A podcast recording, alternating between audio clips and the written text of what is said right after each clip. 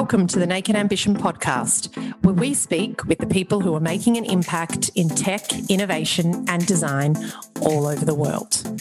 This show is brought to you by the team at Naked Ambition. We are a design led innovation company, partnering with some of the world's smartest companies to help them solve complex challenges and design new futures. I'm your host, Fiona Triarca.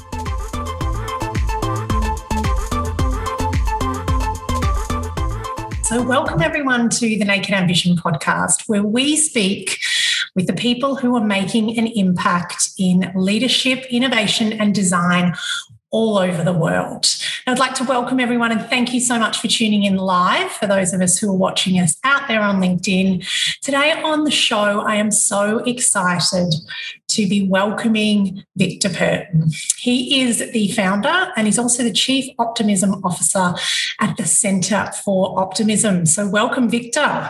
Yeah, it is so good to see you. And you've got the yellow and the orange, the, the colors of optimism. And of course, we met for the first time at the Design Awards. And you were actually there as we evolved from the Australian Leadership Project to the Centre for Optimism. So it is, I think you must be my lucky charm. I'm, i just think it's wonderful to be with you.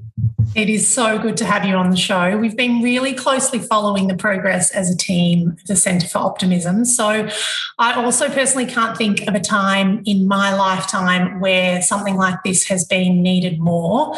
So it's going to be really exciting to hear about you know, not just the evolution of the centre itself, but about the really important work that you are doing, you know, the case for optimism, and even actually just to give people some really practical tips today on how they can bring more optimism into their life. So, and work, of course.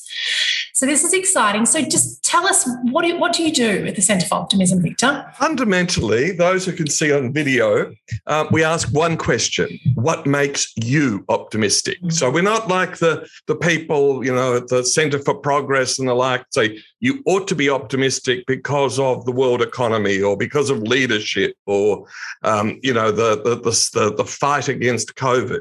We actually recognise that everyone has to make their own case for optimism.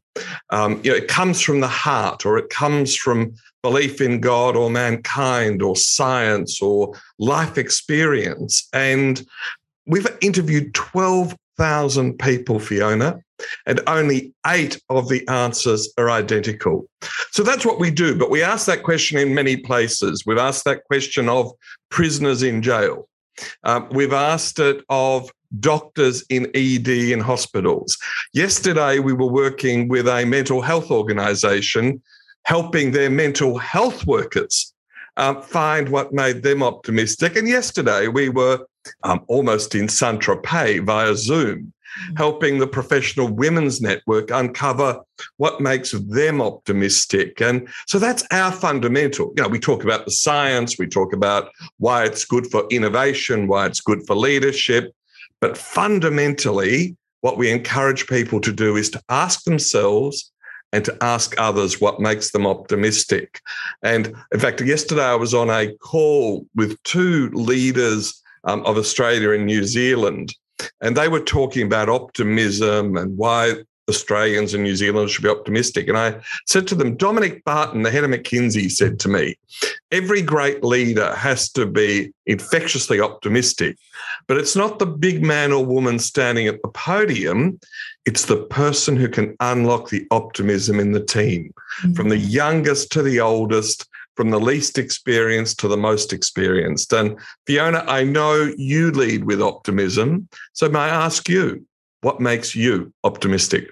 Mm, I love this, turning the tables so early in the conversation as well, Victor. This was really so interesting as an exercise to do, can I first of all say? So I will just note you did give me a, a little warning we were going to be asked this. So, you know, in design thinking, there are seven key mindsets, and one of them is optimism. So, you know, empathy, experimentation, iteration, all of these, you know, mindsets that we we always ask uh, the designers that we're working with and ourselves as designers and people that we're training to bring optimism with them. But even though we talk about this all the time, I think even reflecting on this from a personal perspective was um, challenging, but also just gave me a, a, really positive outlook to the day. I kept on coming back to, you know, what, you know, what are, and there was lots of them, you know, I'm not going to reel them off and take, take the whole show here, but. Um, Go on, take the whole show. The show. This is my optimism show.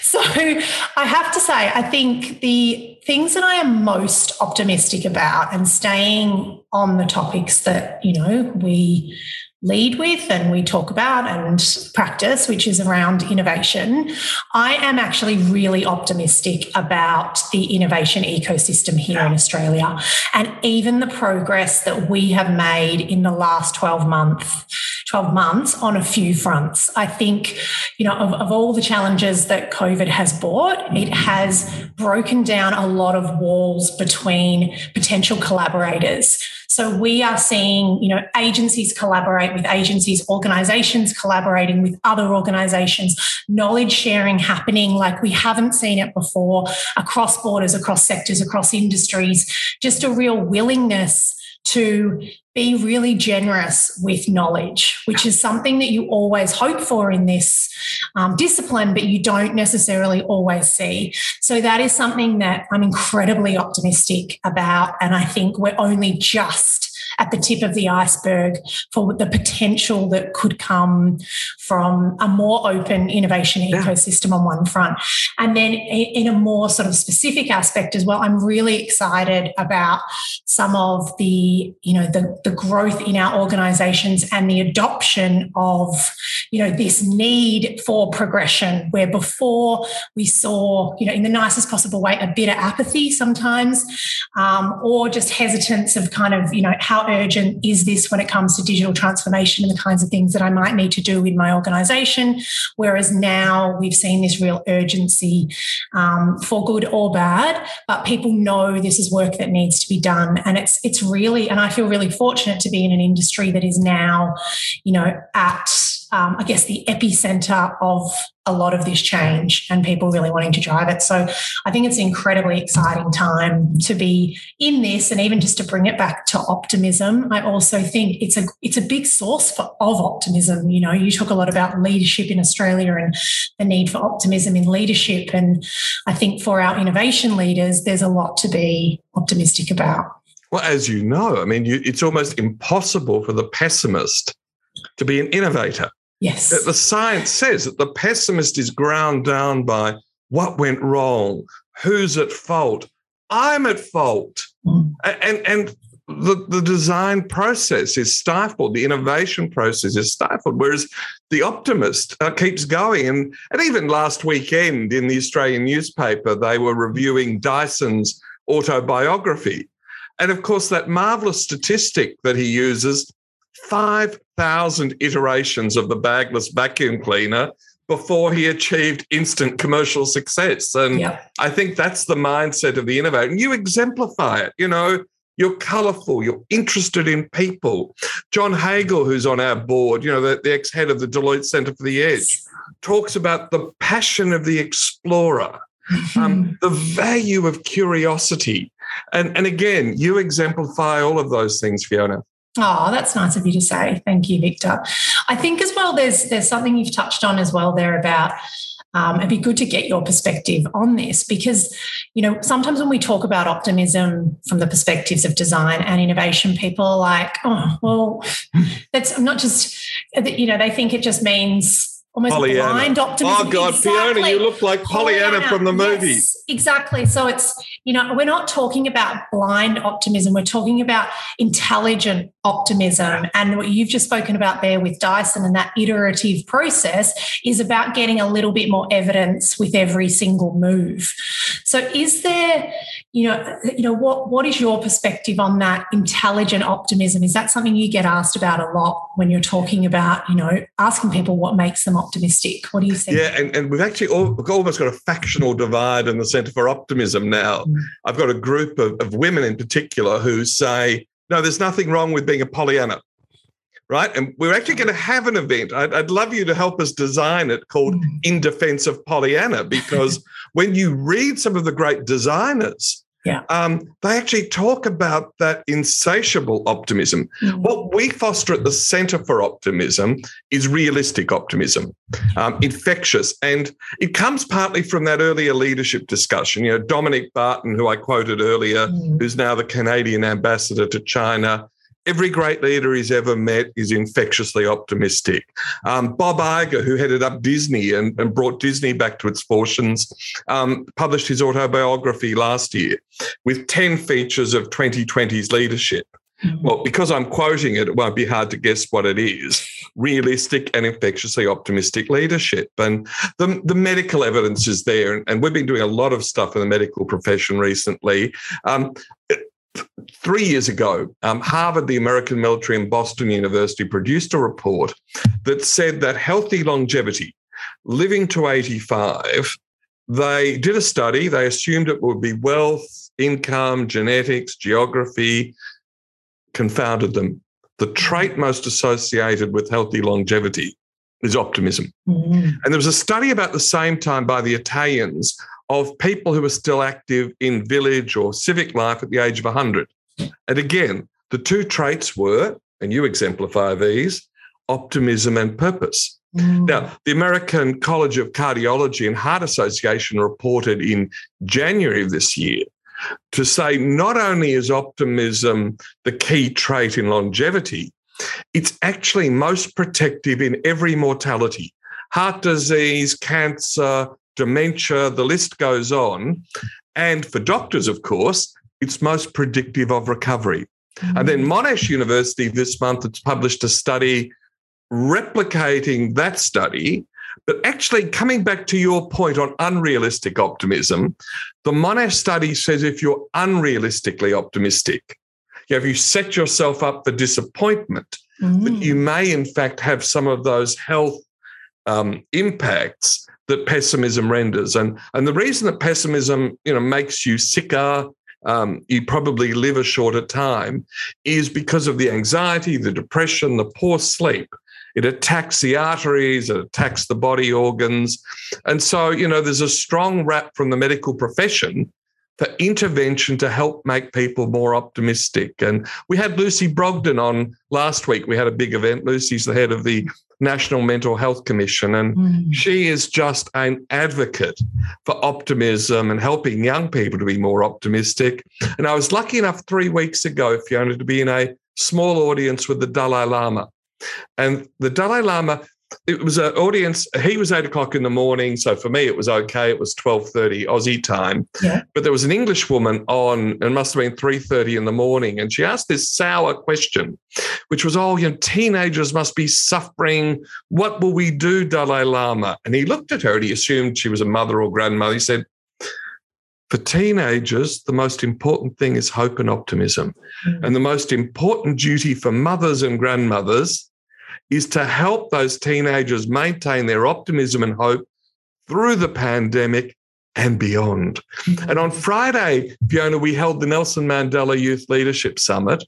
And for the last half hour, we just asked these 16 year olds what makes them optimistic and what have they learnt about their leadership.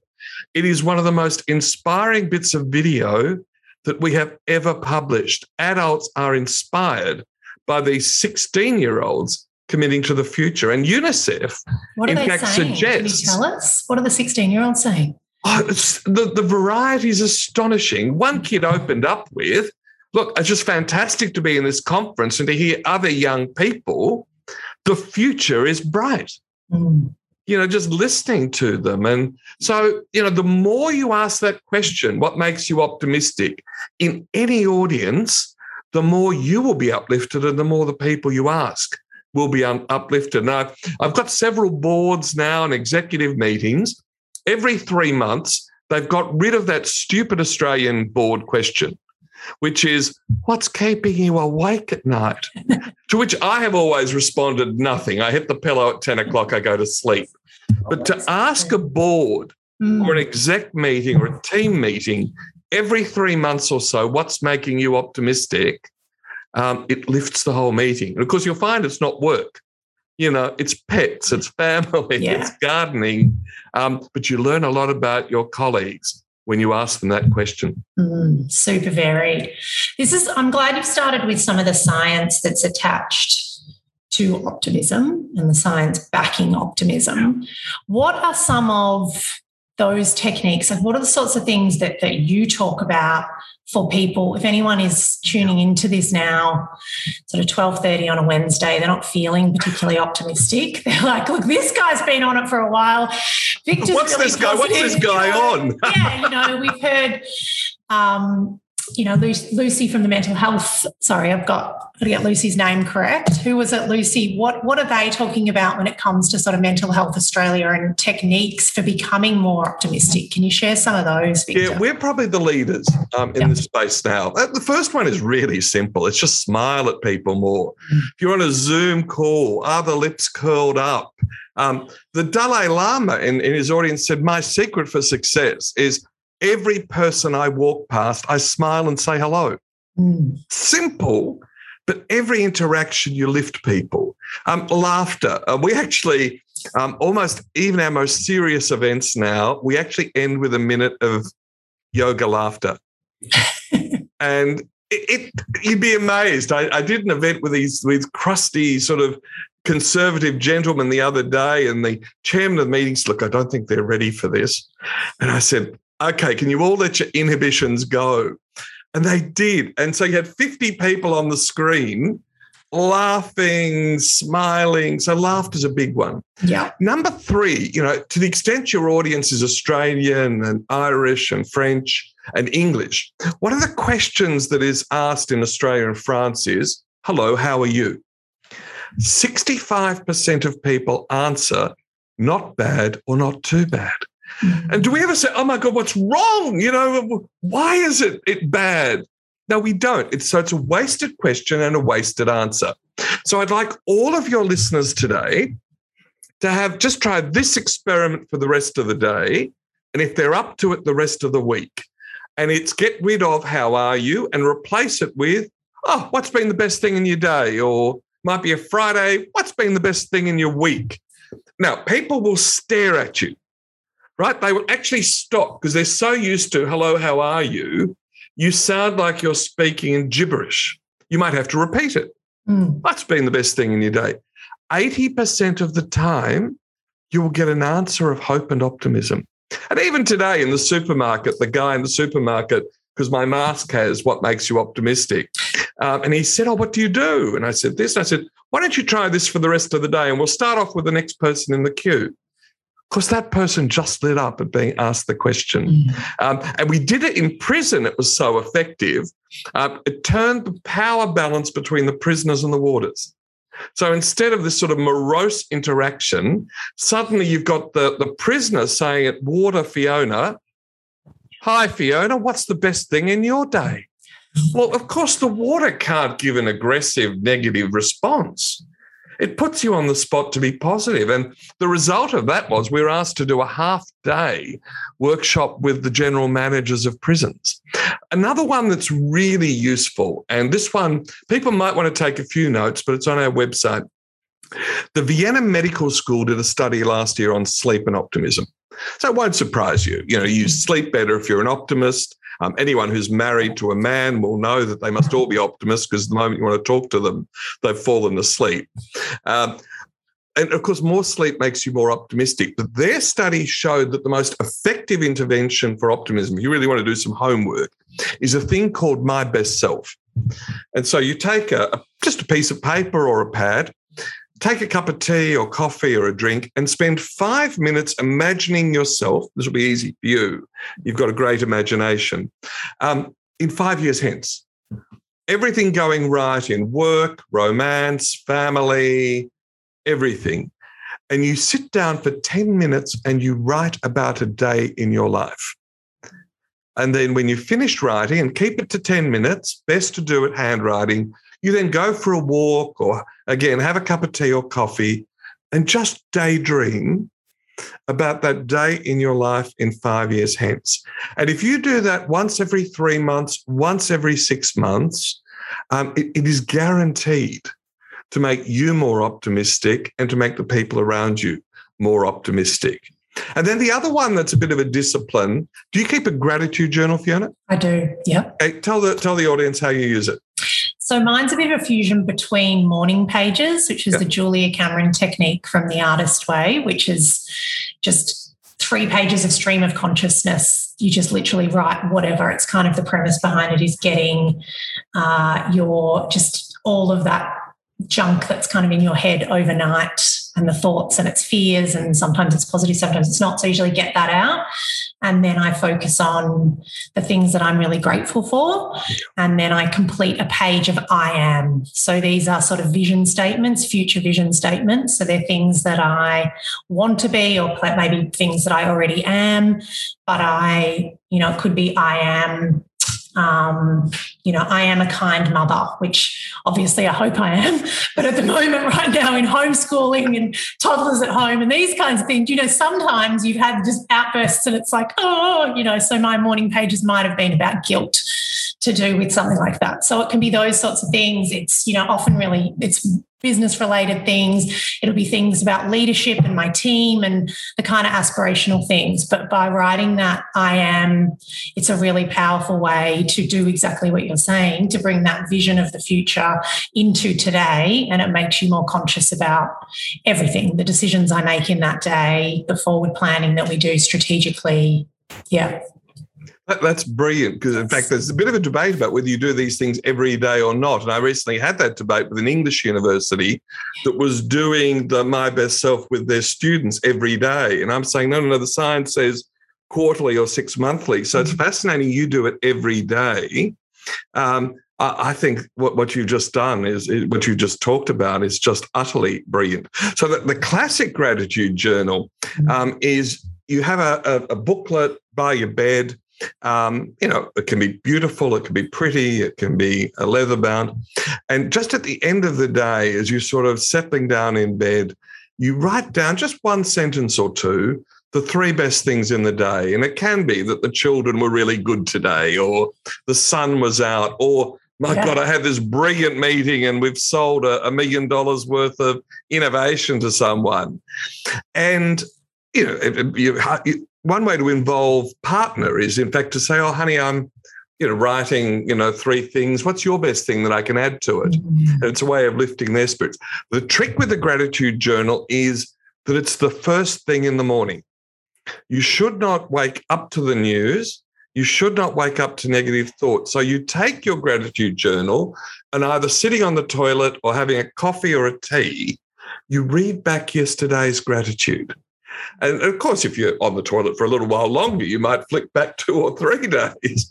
And it just lifts you. And the scientific evidence out of the University of Pennsylvania says that for most people, it's better than antidepressants and anti anxiety drugs. It, it actually lifts people. And, and for those of us, I've got teenage kids. So um, we'll often do the three best things at the end of dinner. And the kids know that they can't leave. But it's this cycle of reflecting on what was good and then the next morning uh, recalling that. But I love what you talked about. We did an event for Jewish Care the other day. We had a, an emergency call because, of course, the Jewish community couldn't go to synagogue, couldn't have family gatherings during New Year. And uh, so the rabbi came on and, and did our blessing. And it was the most inspiring blessing because he shared his morning prayer. Mm-hmm which is very similar to what you've just been talking about, Fiona. And for those who, of, of those listening to us who like horror, you know, Stephen King's books or Stephen King's movies. Stephen King is like Tolstoy. He writes four hours a day, but his practice before he gets out of bed is to spend five minutes thinking about what he's grateful for. So oh. it's a very powerful formula for mm-hmm. success. And I think you've nailed it in your practices, Fiona. Positive mindset. I think Stephen King would need that as well because he's got to go to some pretty dark places for the rest of the day. Well, talk about Love dark it. places. The other thing that we would strongly recommend is a news diet. Mm. Right? You switch on the news today, it's Love like a scoreboard of COVID. Mm. Right. Until I live in Melbourne. I mean, I, I I love the people of Wilcannia and you know, I've had great hospitality there, but to lead my news in Melbourne with one case of COVID in Wilcannia mm. seems to me to really be doom scrolling. So we say for the intelligent professional, you need to still be in touch with the news, 15 minutes in the morning max, 15 minutes in the evening max. Although I've got a friend who is a very wealthy businessman, he stopped watching the news mm. in 9 11.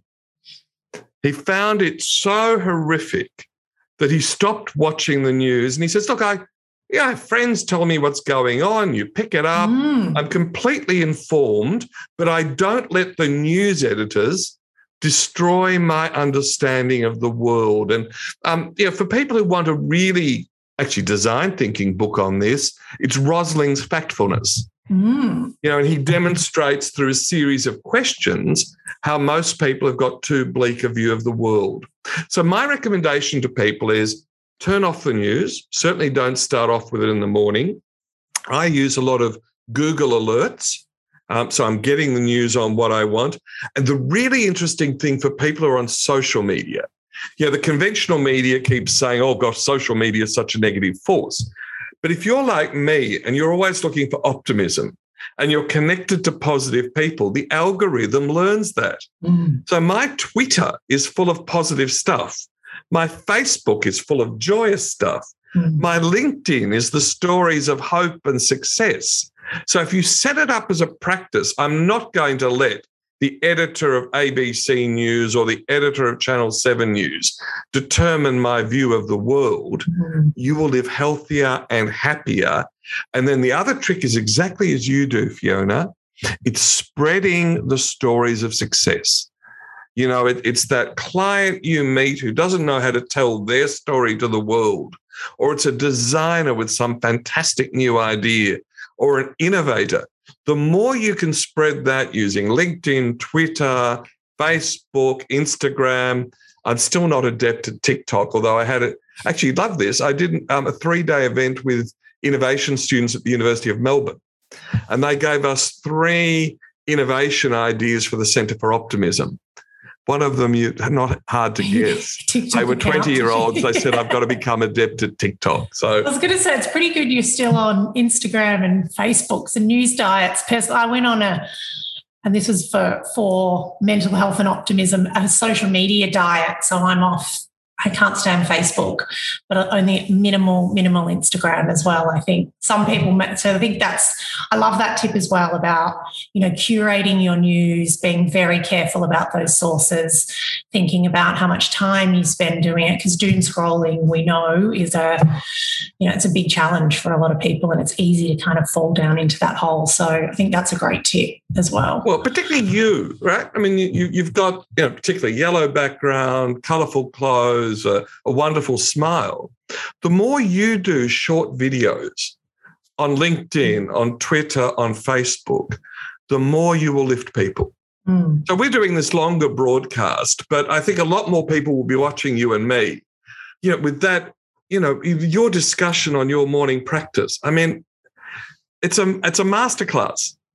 you know what makes you optimistic it's a masterclass mm. in in three minutes and that's the stuff that that people yeah. are absorbing and the more you and i can do that yeah. on facebook and on facebook now i don't tend to write stuff i mm. scroll down and and i've got a little um, design of, of me saying thank you and congratulations and happy birthday so i just click mm. um, on the little avatar just turn the tide a little bit as well. Like I mean, it. that's it. Yeah, exactly. Maybe it just needs a bit more positivity on there. That might get us back on. Tell us. Um, I, I, I do really want to talk about your interactions with leaders around optimism as well because you have spoken about a few high profile leaders that that really are saying you know this is what we need you know for this is what we need for Australian leadership, this is what we need for international leadership. You came from a background in government. Can you talk to me about what you would love to see from our leaders in a government perspective and optimism? And are you trying to influence there as well, or is it just in enterprise? Yeah, this is interesting. No, no. And, and the, what's really interesting is if you start any conference with optimism, people will copy you. Um, so I, I, did a big conference um, for a procurement organization. And um, there was a very senior military officer who was two speakers after me. He had never used the word optimism before in a speech. He used it five times. And so, for government, the thing that they need to be reminded of is that optimism doesn't come, as Dominic Barton says, from the big speech at the front. So, in the 12,000 expressions of optimism we've got, less than 1% of people refer to government or the economy. And so, yesterday I was really fortunate. I was on a, a small round table with two very senior um, government officials from Australia and New Zealand. And both of them had talked about optimism and being optimistic. And I put that to them. I was lucky enough to be the first question. Mm. And I said, look, Dominic Barton says it's not enough to give the big speech from the front. So in Australia and New Zealand, over the last 20 years, there's been a reduction in personal optimism. There's been a doubling in medication for anxiety and depression. Mm. So something's going wrong. So, what are you guys going to do to help lift optimism in the citizenry? What are you going to do to lift the optimism in your departmental teams? Fascinating. In a what was a relatively short round table, each of them spent almost 10 minutes answering that question. So, in government now, one of the things that has happened as an adverse effect of freedom of information and as an adverse effect of five year head of department contracts is that we know, I mean, there was probably no golden age. I mean, Steven Pinker says if you remember the good old days, you've got a bad memory. so, but, but that notion of the fearless, independent public service has gone because so much of the time, instead of the old fashioned English way, you know, where if something went wrong in the department, the minister would resign, you know, and three months later they would be brought back. Mm. These days, it's the public servant who's singled out for blame. Mm. And, you know, look, in, uh, you know, we live in Melbourne, you know, the hotel quarantine debacle, you know, who resigned? It was the public servants. You know, it was not the, the ministers who were held to account. Yeah. And, and so what you've got now in the public service, particularly in your area of innovation and design thinking, is a fear of the new. Mm. It, it's it's a fear of doing something that will be seen as a mistake. So unlike Dyson, who could have five thousand goes, freedom of information, they find out you got it wrong the first time, and you're the most stupid public servant in the history of man. Mm. And, and so in government, what we've got to do is somehow help those public servants to become more optimistic. And I was really honoured on on um, Are You OK Day that one of the Victorian government departments got me to come back and do a second session. Mm. With their staff. And it was the same conversation we're having now, and those tools for helping make yourself more optimistic. So, for government, my plea is yeah, keep doing the great speeches with I am optimistic or you should be optimistic but spend more time asking your teams what makes them optimistic and instilling optimism in them. Mm-hmm. And then for the public, it's clarity. You know, the government doesn't, in Australia, people don't like thinking about government. You know, they want to go surfing, they want to go running on Bondi Beach, they want to go running at Port Melbourne, they want to go to a cafe. They want to talk joyous things. They don't want to worry about government. So um, Gladys Berejiklian the other day announced she was no longer going to do daily COVID uh, press conference. And I thought, fantastic. Mm. I mean, you know, we were at school, we all read George Orwell's 1984. And, and do you remember the character, the evil government character is Big Brother, mm. who is the head of Oceania who is on television all the time. But if you switch on ABC News channel now, it's not just Morrison. You've got we um, are living in that dystopia. Yeah. And, and so we're almost living in this dystopian world. And so I'd say to the leaders, follow Gladys. Mm. Get off television. Put your chief medical officer on once a week. Put out a press release. All the data's there. But don't spend your time communicating through the filter of a group of 20 people who are bored stiff after their 300th COVID press conference and are just there for the sport. All they want to get from the minister is a mistake or oh gosh, Gladys, um, Anastasia said this about you. What do you say? Mm. So all they're after is this he said, she said. And so for me, it, it's actually say less, but ask more questions would be really important for people in government. And then the same in corporate Australia.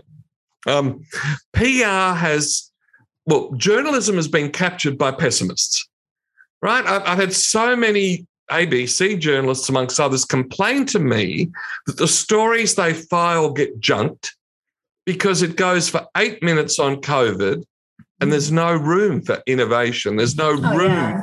for, for a new product. Yeah. And, and so, you know, we've got to get around that. And so, but what happens is that corporations now have PR departments who are trying to get the boss on the news. So they express stuff in the negative. Mm. And so we get so much negative crap um, in the press releases from Australian corporates. Uh, the other day, one, one of the, the leaders um, was saying, Oh gosh, I see a collapse in hope and optimism around me. So I rang his chief, well, I contacted his chief of staff and I said, Well, do you need us to come in and do something yeah, for him? But that's not going to help either. I mean, there's connections that I'm making as you're just talking about that. And I think like the way I've phrased that question as well about, you know, what how can our government or how can we get this message through to government around a lot of this daily messaging particularly that we're getting about being more optimistic and it's almost just triggered a bit of a light bulb that this you know it, it is in its essence, actually really critically a grassroots kind of movement. That if that's what people want and are asking for, then we're going to start to see the message change. And we actually even did last week where, you know, we had 50 odd of Australia's biggest businesses or Victoria's biggest businesses putting notices in the paper and saying, we need more hope. We need messages of hope and we need this is, and then all of a sudden the narrative you did see actually shift once we started asking for that hope as a collective rather than expecting it to change necessarily from the top. So that's, um, yeah, I mean, more a comment than a question, but it is just something that that I think does make this work even more important, and even just for for everyone out there thinking about the impact that they can have. It's potentially enormous, even at the individual level. Can I share a story with you? Mm-hmm. Um, so, earlier in the year, I drove through a town called Kaniva. And I don't know if you've ever been there. It's a small town on the border with South Australia. And of mm-hmm. course, you know, with COVID shutdowns, they can't cross the border to do business. There's no traffic on the highway. So all the cafes and the like, three quarters of their business is gone. Uh, their railway station was burnt down in an arson attack. The last bank branch is closing. The servo was going to close and the community bought it there are empty shops, there's an EPA cleanup, there's all sorts of things. And you'd think, oh my gosh, you know, what hope are these people got? But I stayed overnight and there was a young Indian entrepreneur who'd taken over the motel and he was renovating it. And across the road at the commercial hotel, there was a parachute instructor who'd always wanted to be a publican and he's renovating the pub and someone else has taken over the main cafe and is turning it into a centre. And I went door knocking. Everyone knew I'd been around because the orange Jeep was parked on their corner. Got an orange Jeep. I've got an orange Jeep.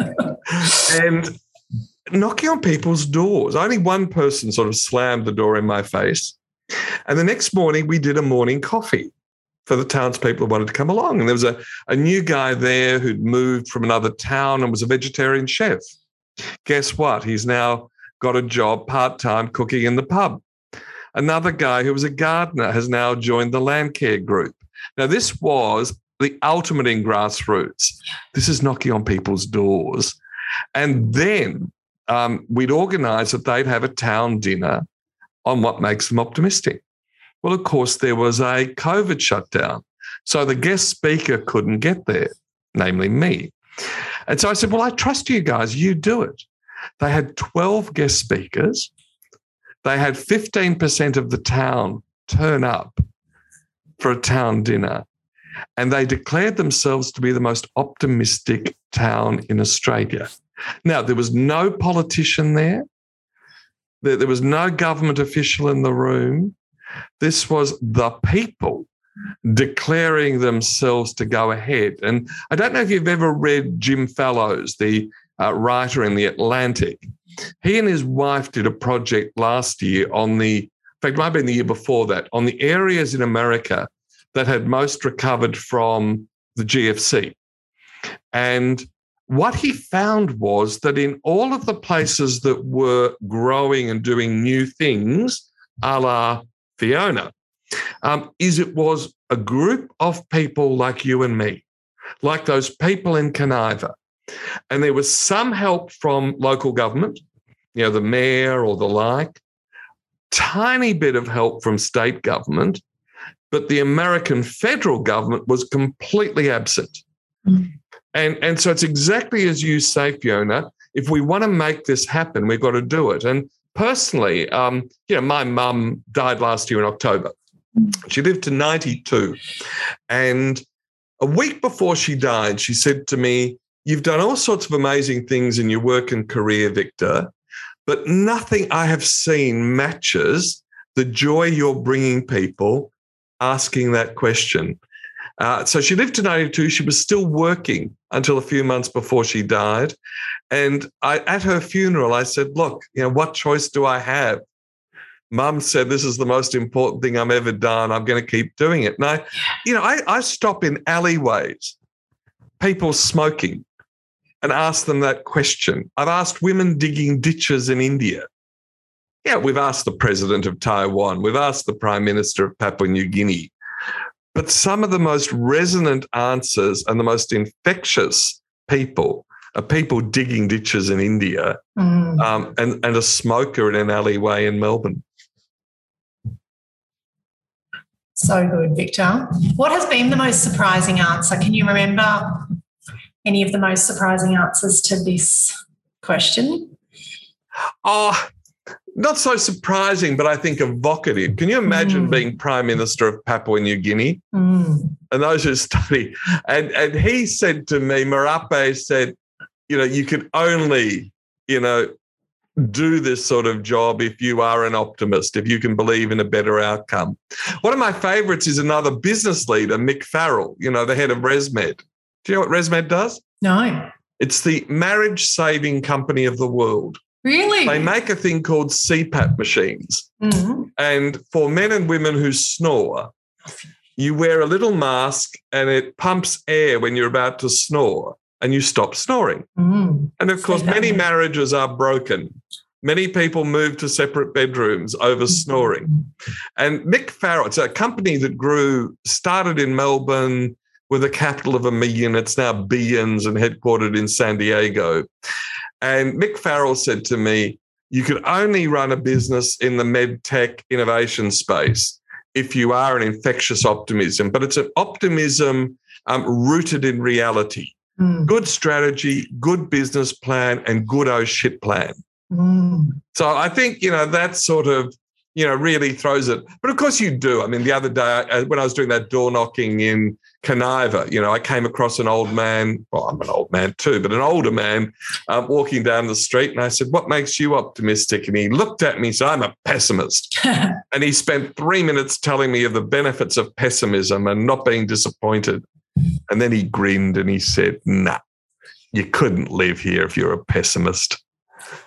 So you get those lovely, funny yeah. answers from people too. But but try it, Fiona. I oh, actually, I tell you a funny one we did um, mm. with a company that wanted to get people back in the office, and you know, no one was wanting to come back to the office. So we did one of these roundtables, and I asked everyone what makes you optimistic. And this lady said, "Well, I'll tell you what makes me optimistic. It's my garden and my pets." And of course, the boss is already immediately thinking this woman doesn't want to come back to work and so I said, What are your pets? And she said, Oh, I've got a dachshund, a canary, and a rabbit. And I said, Does your rabbit come inside like ours does? She said, Does yours watch television too? Well, of course, everyone burst out laughing. And of course, as a team meeting, mm. um, you know, you know more about your colleagues. And and the boss said to me, he said, Oh God, I, don't think I'm going to try and lift spirits by talking about the latest piece of corporate policy or how we're going on a project. I actually think I'm going to ask them stuff that's more personal. Yeah. This is a great one as well because we are, you know, and even in the framing, you just mentioned Are You OK Day last year, um, last week rather. And I think a lot of us, you know, would have noticed the difference even, you know, on platforms like LinkedIn, but even in conversations, just the shift of how how much more normal asking those questions have become and how much, you know, again, it's we're hearing this so much, I don't need to labor it, but you know, our private lives and our work lives becoming one, and you know, the glimpse that we're getting into into each other's you know real selves. So all of that talk about authentic leadership and bringing your whole self to work has also been catalyzed through this whole process. But I think what you're talking about here is really interesting, you know, and something to think about, even if you've got any any specific tips as well for leaders in generating those kinds of conversations. Like you've talked about rather than just the how are you to the team but but if everyone is sharing so much of themselves even sometimes i can see asking that are you okay? question while it's important it does you know again we, we do we can be perpetuating sometimes some negativity you know, you and you, even it. if people don't want to, and, and I think that's why I want to be really careful about this because I think sometimes you've got to you've got to reach. We do need to reach out more, and we do need to recognize when people want that help. And it's not we don't want. We're not talking about optimism, you know. Um, again, the Pollyanna effect that we're telling everyone you've got to be optimistic and you can't you know ever have a bad day or any of these sorts of things. But at the same time by by perpetuating that message of you know everyone must have a problem it's like you you almost and i've been in situations and calls where it's kind of like oh do i have to kind of come up with a big share? You know that's that's a bit dramatic or something you know where is that and there's too many retreats like that yes, you know where and i think are we erring a bit more to that? Yeah and what are you know so i guess so that leaders have both in their toolkit and team members have both in their toolkit what are sort of some of the ways that we can bring the conversation back when we need to to things that make us more optimistic a classic example, just I'll tell a story first and then come back to, to exactly what they can do. Um, uh, one of my children is at a school, and there was this breathless announcement from the school that they'd been asked to take part in a mental health program. But it wasn't a mental health program, it was a mental ill health program. I, I looked at the surveys. Eight of the surveys were asking the children what they were anxious about, yes. what they were depressed about, and, and for somehow in this country, mental health is now equated with mental ill health. So, as opposed to asking the questions that lift people. So, into that toolkit. So, number one for, for the boss, the director, the head of a committee is every three months to ask that question. Yeah. What makes you optimistic? And to get rid of those stupid you know, what's keeping you awake at night anxiety questions. The second one, I actually had a, an MD of a very interesting company, again, asked for that practicality of how do I deal with the negative person around the board table? Because it only takes one to stuff up the room. That's why we say surround yourself with optimists. Um, like Twiggy Forrester's done. He says he can hire the pessimist by the hour from mm. law firms yeah. and accounting firms, right? He wants people who can look opportunity. So I said to, to this particular MD, I'd, I'd love you to try and experiment for a month to get rid of the word but or however and any synonyms and replace the swear jar at work with the but jar. So if there's a science to it called appreciative inquiry. Yeah which comes out of Harvard. Mm-hmm. And, and essentially, as I always summarize it to people, it's getting rid of the word but and replacing it with and. Mm. So even if you're at a design meeting or the like and you think, oh my God, this guy is spaced out, you say and and you can you know use yes, and, in all sorts of yes. ways. So we do in design, it's an improv technique, so derivative of all the things that you're talking about as well. So rather than no but, which is you know, or yeah, nah, which is actually what we tend to say in Australia, which is the same thing. Yeah. Add nah. that to my toolkit. Yeah. yeah, nah. Exactly. So no buts and yes and replacing your no buts with your yes and. It's exactly yeah. And those that is about building on each other's ideas.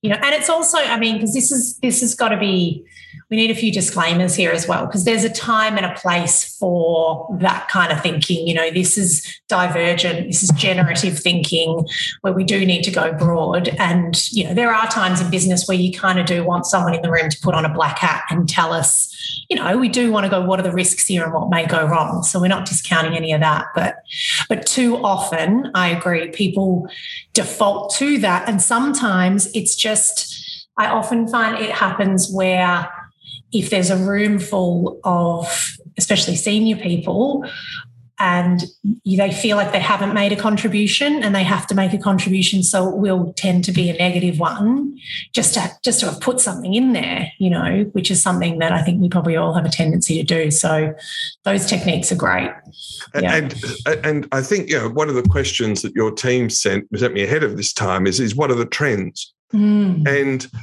you know in australia um, the tendency has been to negative governance. So we are up to here with risk documents. Right. And, and one of the things I've really worked on hard in the organizations I work with is making sure that risk documents include positive risk as well as negative risk. You know, so if you've got red, orange, and green, mm. what about blue for opportunity or yellow as you've got there yeah. Um, for opportunity? Yeah. And so, um, and and so I, am actually been asked to to work on a conference on positive governance. Yeah. And funnily enough, by coincidence, the next day I was talking to another organisation that's working on inducting new directors, and they want me in to talk about positive governance. Mm. So I think if you want to get ahead of the trend, Fiona, positive governance, I reckon, is going to be one of the big things of the next 20 years. Because if you look at all of the director education in Victoria and, and in Australia at the moment, it's incredibly negative. Yeah. Negative risk orientated. Yeah. Compliance orientated. And Gonski, you know, who was, was chairman of the mm. ANZ, I mean, he actually made a speech where he talked about Australian boards being completely focused on negative risk and not enough on opportunity. Mm. And as a friend of mine said recently, he actually did a pitch to one of the senior chairs in Australia saying, Well, what are you doing at the board for innovation? Yeah. And, and this chairman said, Oh, we don't have to worry about that. That's for management. Well, why? Yeah. But why do boards have to look at the negative stuff and not the positive stuff? And one of the boards I'm on, we now have twice a year a look at the innovation pipeline and both what has been accepted and what's been knocked back. Boards are uh, the best place groups to be looking at innovation opportunities.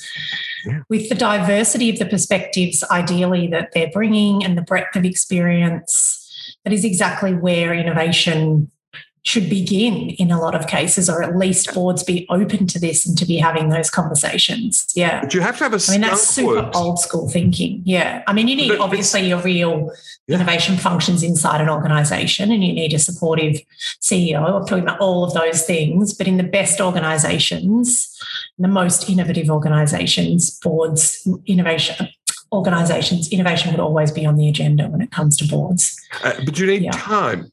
Yeah. Right. It's conversational. You know, that stupid Australian expression, you know, a quick meeting is a good meeting. Mm. Not for this sort of stuff. You know, yeah. if, you, are doing strategy, you're doing innovation, you want the board members to put away their, oh God, I'll be ridiculous if I suggest this. Yeah. Or everyone's going to look at me strangely.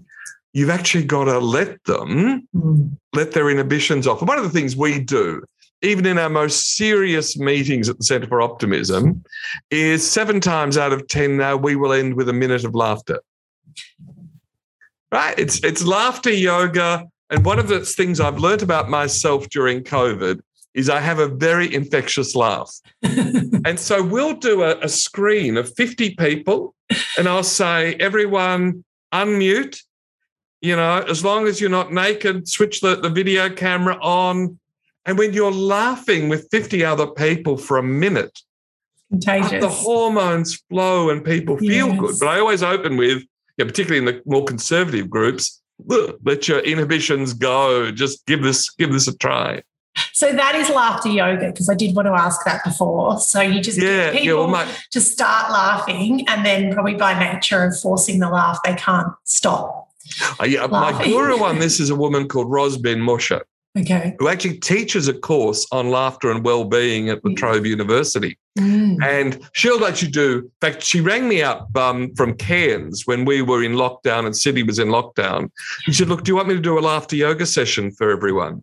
Of course, by the time she delivered it four days later, she was on lockdown as well. Mm. So, so with Roz, she actually spends 20 minutes and she'll get you to do all sorts of optimism exercises. Um, but what I've adopted, just as you've adapted, um, you know, gratitude practices, is just one minute. And we were doing an event the other day. We had um, Fred uh, Lucken, uh, Fred Luskin, who's the expert on forgiveness, teaches at the Stanford Medical School. Mm. And it's really, I mean, he's a lovely guy, but it's a serious meeting. And a whole lot of people on the screen had teenagers and children on.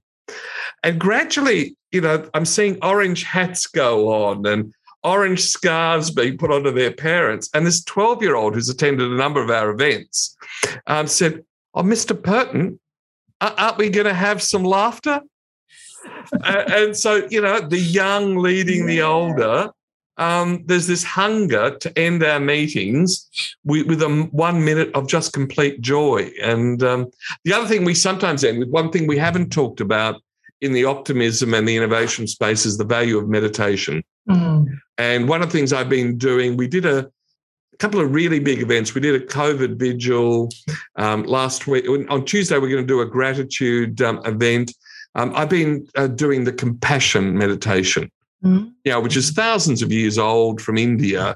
But it's you, you, and again, it's it's your design thinking. Mm. You start with imagine someone you love, you know, conjure up that vision and send them. You know, may you be happy, may you be healthy, Mm. may you be loved. And then you go through until you reach someone that you actually hate. Yes, this is so powerful. I actually learned this technique at a Tony Robbins event.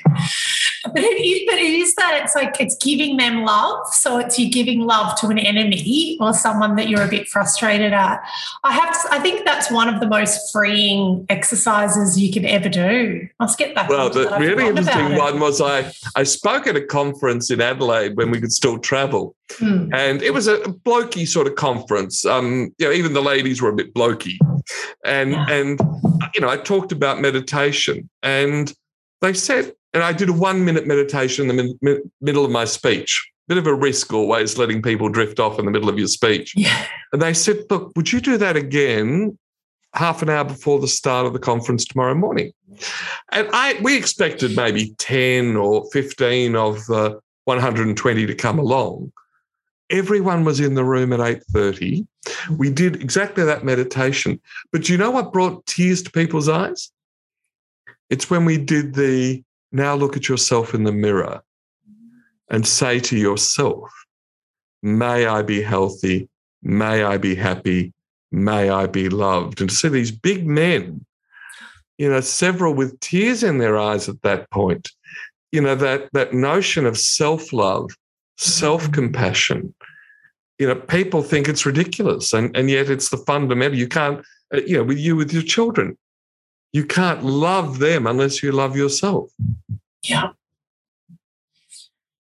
Oh, so many good tips here. I think I, I want to actually wrap us up on that because you have just mentioned there some of the great events that you have been running. So if anyone is listening to this, um, who's tuning in live or is listening to us post, there are some fabulous lunch and learns in particular that the Centre for Optimism run and that Victor often hosts with some great guests. I did see one the other day, actually looked amazing, which was about forgiveness and optimism.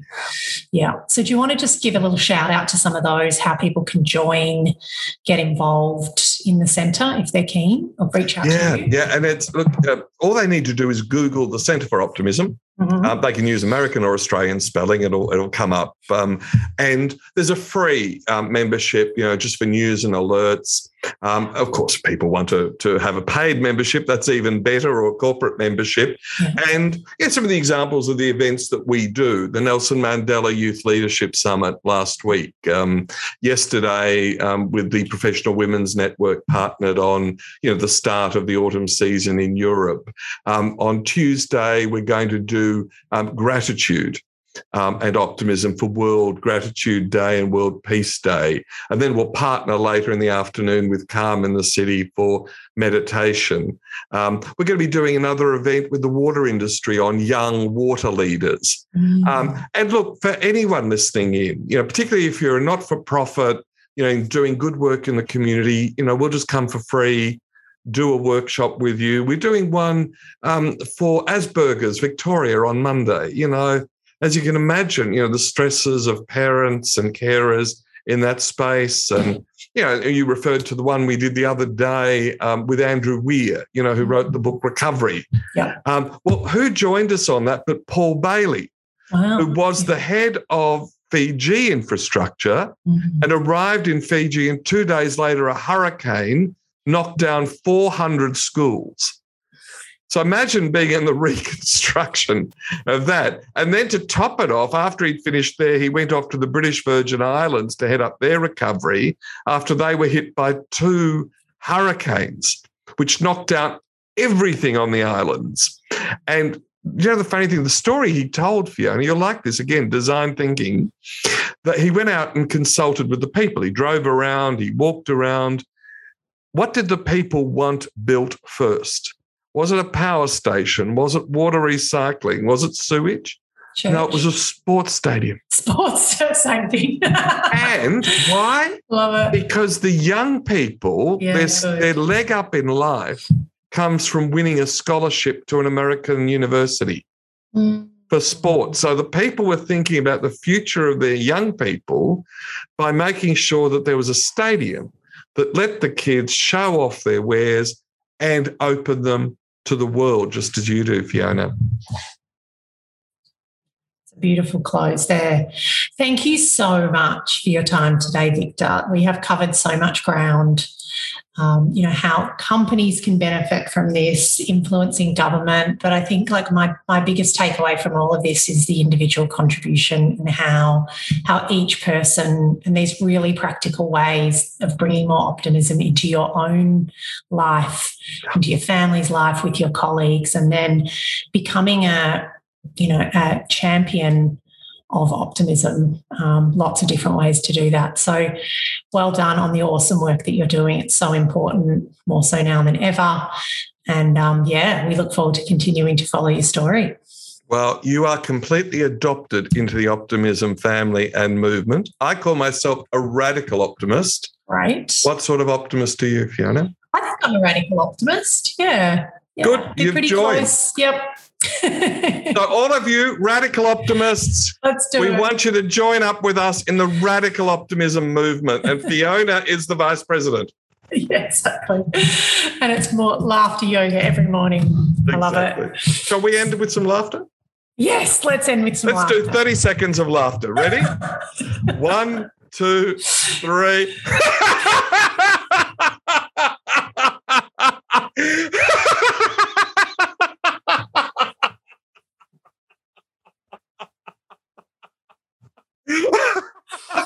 oh my God, you do the most contagious. so, everyone, we hope you've laughed along with us and, and we hope you join us on another time to laugh with Fiona and her wonderful guests. Oh my God, so good. Thank you, Victor. The best. Thanks, everyone. Thanks.